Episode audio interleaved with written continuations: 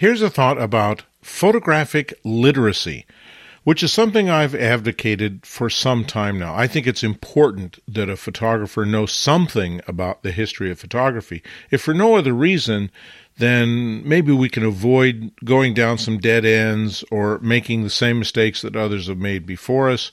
Or maybe we can take their mistakes and figure out a way to make them better, to improve them so they're not mistakes.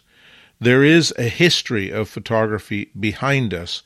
And if we don't know that, I think we're cheating ourselves a little bit. It's like having to reinvent the wheel all over again, instead of the old idea of standing on the shoulders of giants. I prefer the standing on the shoulders of giants sort of approach, but that requires a certain photographic literacy. And this is where it gets to be a bit of a problem, because what do you mean by the term photographically literate? Or let me make it even simpler. What do you mean by the term literate? If I describe a friend as being a highly literate individual, what does that mean? What does it mean to you? Does it mean that they know how to read? Or does it mean that they're widely read?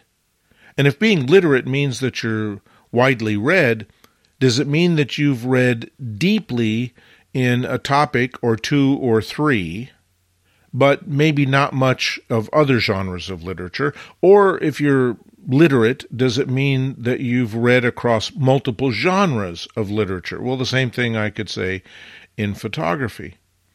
If you're photographically literate, what does that mean? Does that mean you know something about every kind of photography that there is? Or if you're photographically literate, does that mean you know a lot about a certain subset of photography? And both of those options beg the ideal of being widely and deeply read across all aspects of photography. I don't know anybody that is deeply read across all aspects of photography. I'm, I'm sure there are people that, that are like that. I'm sure there are photographic historians. Maybe Bill Jay I would put in that category because he taught the history of photography. But most of the photographers I know who are quote-unquote literate are literate in the kind of photography that they do. So, for example, I consider myself a pretty literate photographer, but only about a certain kind of photography that I'm fascinated with.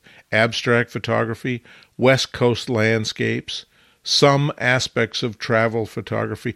But I don't know anything about other aspects of photography or other kinds of photography.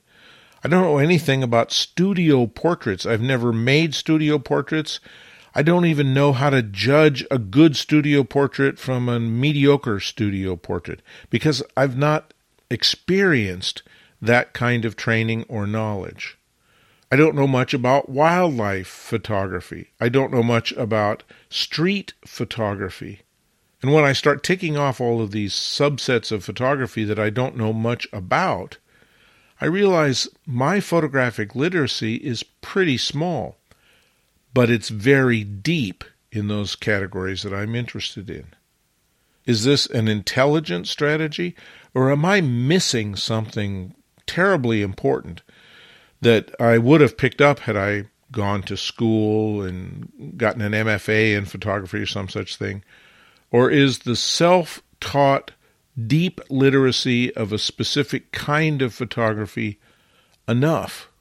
And then there are those like Cole Thompson, I've talked with him about this at some length, who devalue photographic literacy. Cole Thompson advocates what he calls photographic celibacy as the opposite of photographic literacy because he he doesn't want to be influenced by the way other photographers have approached subjects that he's interested in.